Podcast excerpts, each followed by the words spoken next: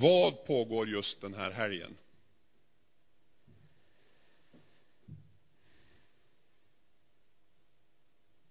Ja.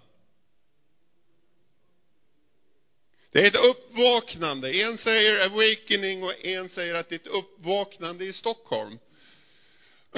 Andra säger Halloween. Men det kan vi skippa. Det kan vi lägga åt sidan. Awakening Europe. Och jag vet att några har åkt från den här församlingen för att delta. Men jag tänkte att vi får ha ett eget lokalt awakening i Östersund den här förmiddagen. Awakening. Att vi får vakna. Vi får väckas. Du kanske behöver väckelse i ditt liv. Och nu när vi har gått över på vintertid. Det är tacksamt på hösten, för då kommer man alltid i tid i alla fall. För några år sedan när det var sommartidsomläggning och jag var i Albanien, jag hade inte hört ett pip om att det skulle bli sommartid. Förrän de ringde och frågade vart jag var, för jag skulle predika. Så när jag kom en timme sent så började jag säga det. Vad har ni gjort? Har ni ändrat klockan? Är det någon lokal albansk tradition? Och de visste ju inte att det var hela Europa som gör det, så att den gick hem. Ja, kanske. Jag hade ingen aning. Ingen hade talat om för mig att man skulle ändra klockan. Så det. Men på hösten, då kommer man i tid. Då har man en timme extra att komma till gudstjänsten. För 2 veckor sedan har ni hört talas om Joakim Lundqvist. Han hade en predikan. Predikar om 2 olika saker. Nu tror jag kanske inte någon av er kanske har tittat på den på YouTube, och huvuddelen av er har inte sett den. Men han pratade om 2 tillstånd. Det ena kallade han inneboende. Det andra kallade han pionjär. Inneboende och pionjär. Och det är någonting som jag vill anknyta till. Att man kan vara inneboende en stund. Vad är inneboende? Ja, det är när du har koll på livet. Livet går sin gilla gång. Det händer inget speciellt. Dagarna passerar. Rutin kan man säga. Inneboende. Och sen har du pionjärfasen. När du tar ett steg ut i det okända. När du sträcker dig ut. När du går tillsammans med Gud, ditt handleder. Och sen kan man växla. Ibland behöver man vara i inneboendefasen. Man kan vila när man är i inneboendefasen. Men om man är i inneboendefasen hela tiden så blir det problem. För att inneboendefasen kanske man kan inte fullt ut göra det Gud har sagt. Det Gud har kallat en att göra. Man kan vara i inneboendefasen, men sen måste man växla ut pionjärfasen. Att gå dit Gud leder. Och slutet på den här kommande veckan så har vi en konferens, ungdomskonferens som heter Youth. Som har en rubrik det här året som heter Gå. Vart ska vi gå? Vart ska vi gå? Väldigt enkelt svar. Väldigt kort svar. Ut! Vi ska gå ut. Nej, jag tycker inte. Nej. Jo, vi ska gå. Vi ska gå ut. Och det är ju missionsbefallningen som är väldigt central. Mission. Jag har alltid trott mission. Mission. Vad betyder det? Uppdrag. Det har jag tänkt. Ja, men det är uppdrag. Så läste jag på här nu tänkte, men vad betyder mission? Vart kommer det ifrån? Och det kommer från ett latinskt ord, missio, som betyder sända. Sända. Och vad är det med att sända? Vi kan två delar. Om du sänder. Om du postar ett brev. Du sänder ett brev. Så det är två delar. Det ena är en adress. Som blir riktningen. Riktningen på ditt brev. Och sen så måste det vara en rörelse. En riktning och en rörelse. Tar du bara en riktning,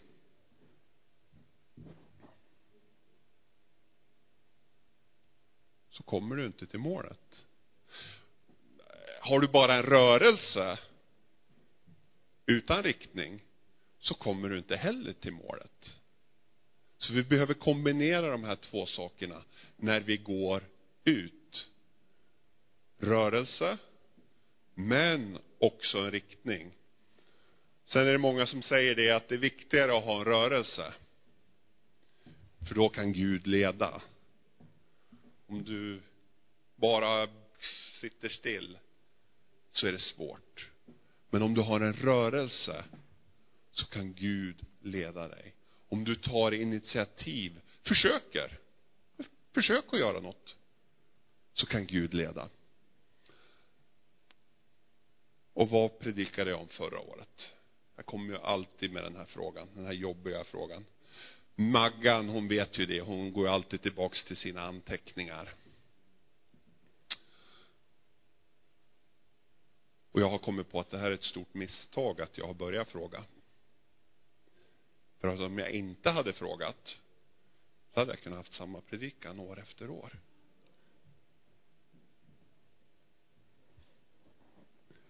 Jag predikade om odla inte tistlar. Om de olika jordmånerna. Odla inte tistlar var budskapet. Och om man fortsätter med det. Vad är nästa steg? När du har utrotat tistlarna. När du har rivit upp dem. När du har bränt upp dem. Vad gör du då?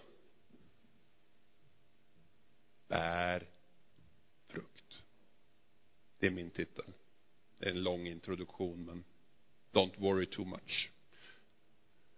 Du ska bära frukt. Frukt som består är min rubrik. För det är man kan säga att det är en befallning. Någonting som Jesus säger. Och vi läser i Johannes kapitel 15. Vad Jesus säger till sina lärjungar.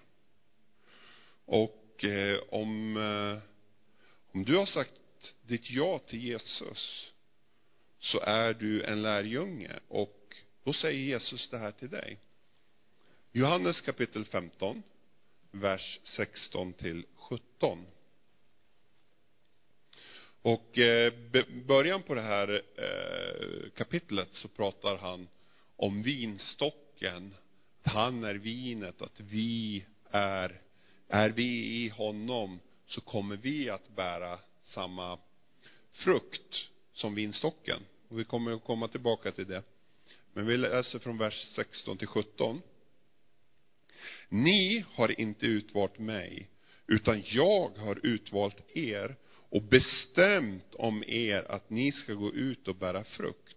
Sådan frukt som består, för att Fadern må ge er vad ni än ber honom om i mitt namn. Och det befaller jag er, att ni ska älska varandra. Vi ser två väldigt kraftfulla ord som vi inte tycker om. Eller hur? Vi gillar inte att någon annan har bestämt. Och vi gillar inte att någon befaller oss. Eller hur? Nej. Han själv. Nej, jag vill inte. Nej. Jesus säger bestämt. Jag har bestämt. En bestämmelse. en riktning att ni ska bära frukt. Och sen så säger han: jag befaller er att älska varandra. Vilka ord. Finns det något förhandlingsutrymme i det här? Nej, men kanske lite. Nah. Och så, jag vill inte vara befalld. Jag vill inte att någon ska bestämma över mig. Jag vill. Mina villkor. Jag kan göra det här om.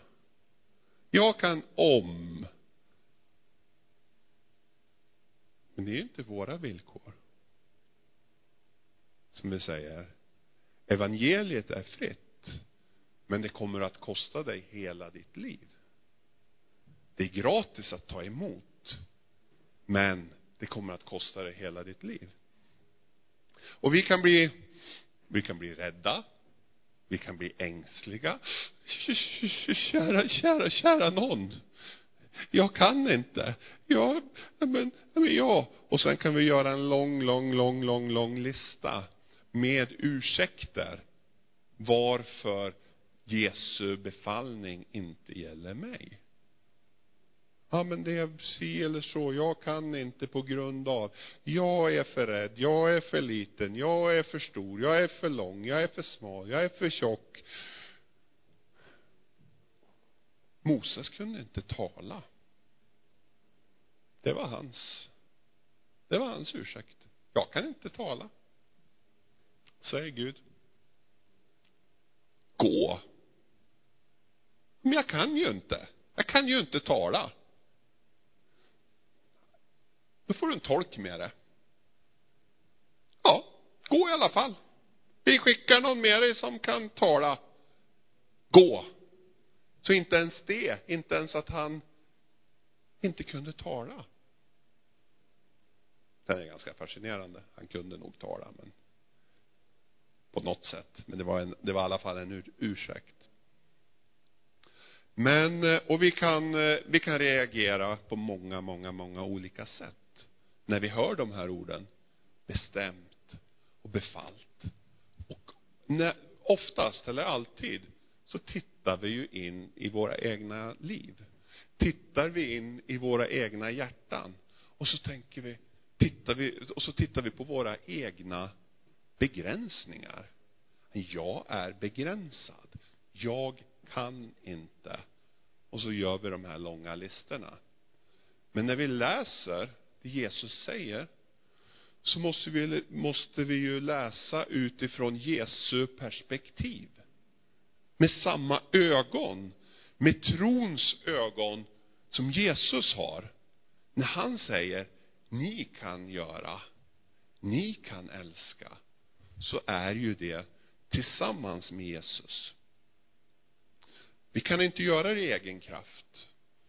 Och andra Korinthierbrevet 5:17 säger att om någon är i Kristus så är han en nyskapelse. Det gamla är förbi. Alla våra ursäkter, alla våra tillkortakommanden är förbi och det nya har kommit. Det nya livet har kommit. De nya möjligheterna har kommit. Är där genom Jesus. Om någon är i Kristus är han en ny skapelse. Jesus gör allting nytt. Så när Jesus säger när Jesus bestämmer och Jesus befaller, så ska vi ju inte titta inåt på våra brister, utan vi måste titta på Jesus. Eftersom att vi har fått en ny identitet. Ett nytt liv. Och en favovers jag vill läsa. Som jag har läst på alla bibelskolestarter och alla bibelskoleexamen, alla bibelskoleavslutningar, är, jag har säkert läst den här också. Det är Matteus kapitel 4, vers 18-22.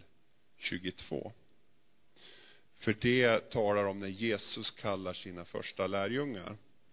Och vi kan se många viktiga bra saker i deras reaktion. Och någonting som Jesus lovar. Det Jesus lovar sina första lärjungar lovar han också dig.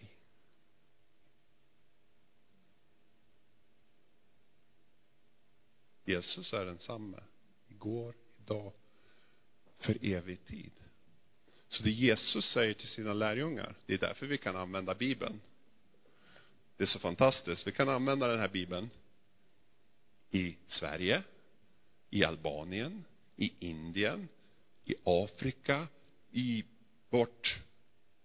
vart helst vi åker. Amerika. Kan vi använda samma Bibel. För den är giltig över hela jorden. Matteus kapitel 4, vers 18-22. När Jesus vandrade ut med Galileiska sjön fick han se två bröder, Simon som kallas Petrus och hans bror Andreas, kasta ut nät i sjön. Det var fiskare.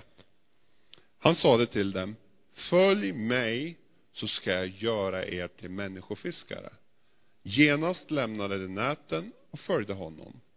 Han gick vidare och fick då se två andra bröder, Jakob, Sebedeus son, och hans bror Johannes, där de satt i båten tillsammans med sin far Sebedeus och gjorde i ordning sina nät. Han kallade på dem och genast lämnade de båten och sin far och följde honom. 4 personer. Petrus, Andreas, Jakob och Johannes. 4 stycken. 4 fiskare. Så kommer Messias, frälsaren, passerar och säger, följ mig. Sen säger han något väldigt viktigt. Så ska jag göra er till människofiskare. Här finns det ju utrymme för de här 4 fiskarna att komma med 1000 ursäkter. 1000 argument. Men de satt och gjorde i ordning näten. Vi är fiskare. Vi är inte predikanter. Vi har ju fisk. Vi kan ju bara fiska. Vi kan ju inte de teologiska frågorna. Vi kan ju inte det här. Vi kan inte det här. Vi kan inte det här. Jag har aldrig talat. Jag har aldrig träffat någon annan. Vi har ju suttit i våran båt hela uppväxten. Vi kan bara fiska. Men de reagerar inte så. De säger, okej, Jesus. Om du säger att du ska göra oss till människofiskare, så tror vi det. Okej. Och vad gör de? Släpper det de har för händerna. Släpper näten och säger, okej, Jesus. Du tar en stor risk. Men kom inte till oss och klaga. Du visste, du såg att vi var fiskare. Men de släpper och går på det ord som Jesus säger. Vad säger han? Följ mig, säger Jesus. Följ mig, så ska jag utrusta. Det här måste vi ha med oss. Det här ordet, vad Jesus ska göra, måste vi ha med oss när vi läser det första ordet, där Jesus har bestämt och befallt. För annars så kan vi få lite panik. Kan vi bli rädda? Kan vi bli missmodiga? Och så vidare. Men om vi läser det här med rätt glasögon, med trons ögon, med trons glasögon, så kan man ta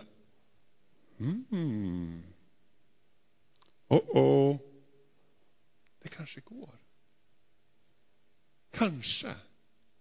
Kanske kan göra någonting. Och det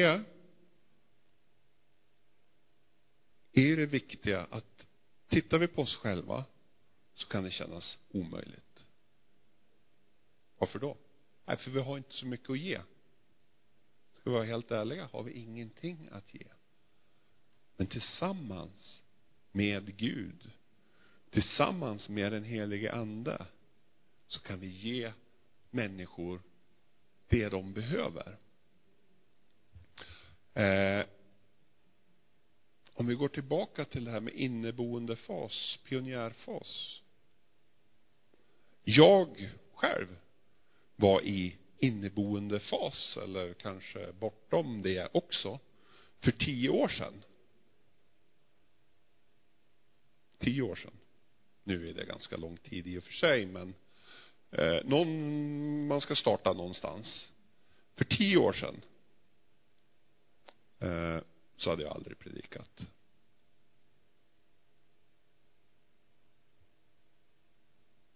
Aldrig. Inte en gång. Inte en halv gång. Inte läst ett bibelord. Inte en kort vers. Ingenting. 0. Men sen hände någonting.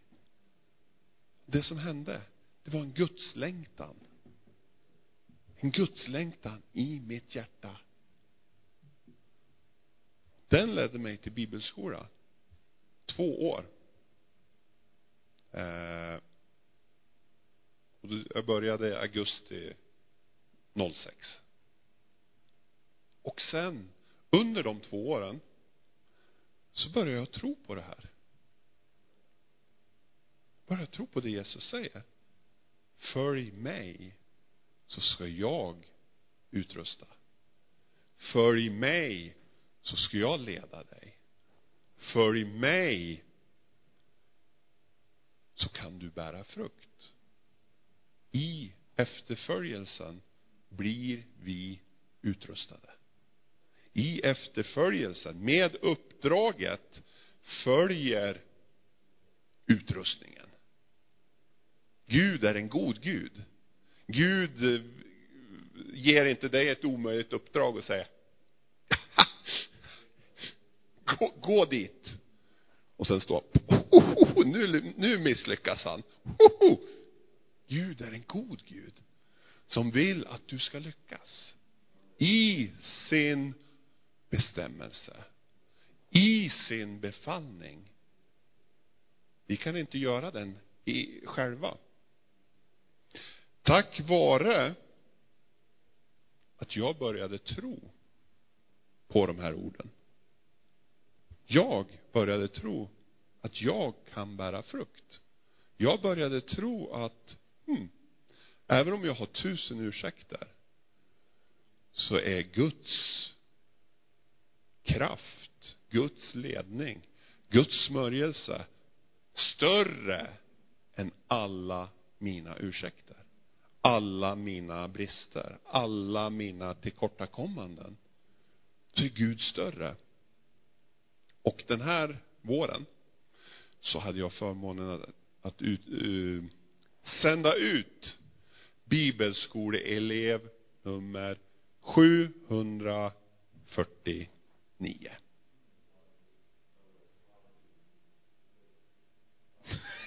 Det är värt en applåd. Jag får säga som så. Jag tycker att det är ganska många. 749. Och det är inte 749 som har passerat på ett möte. Det är 749 som har suttit dag efter dag och blivit fyllda med Guds ord. Och sen i slut fullföljt hela året. Och sen blivit utsända. Sänd dem ut i segerrik strid som ingår i den vision som jag har jobbat under. 749. Jag trodde att det skulle bli 750. Jag höll på att räkna. Men det kan...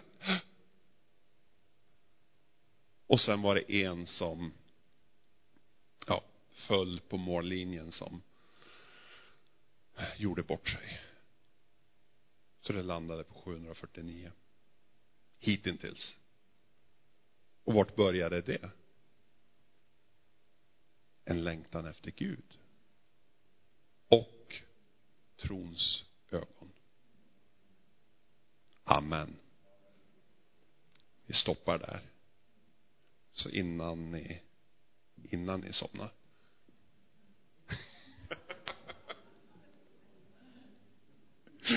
Du ska bära frukt. Frukt som består. Amen.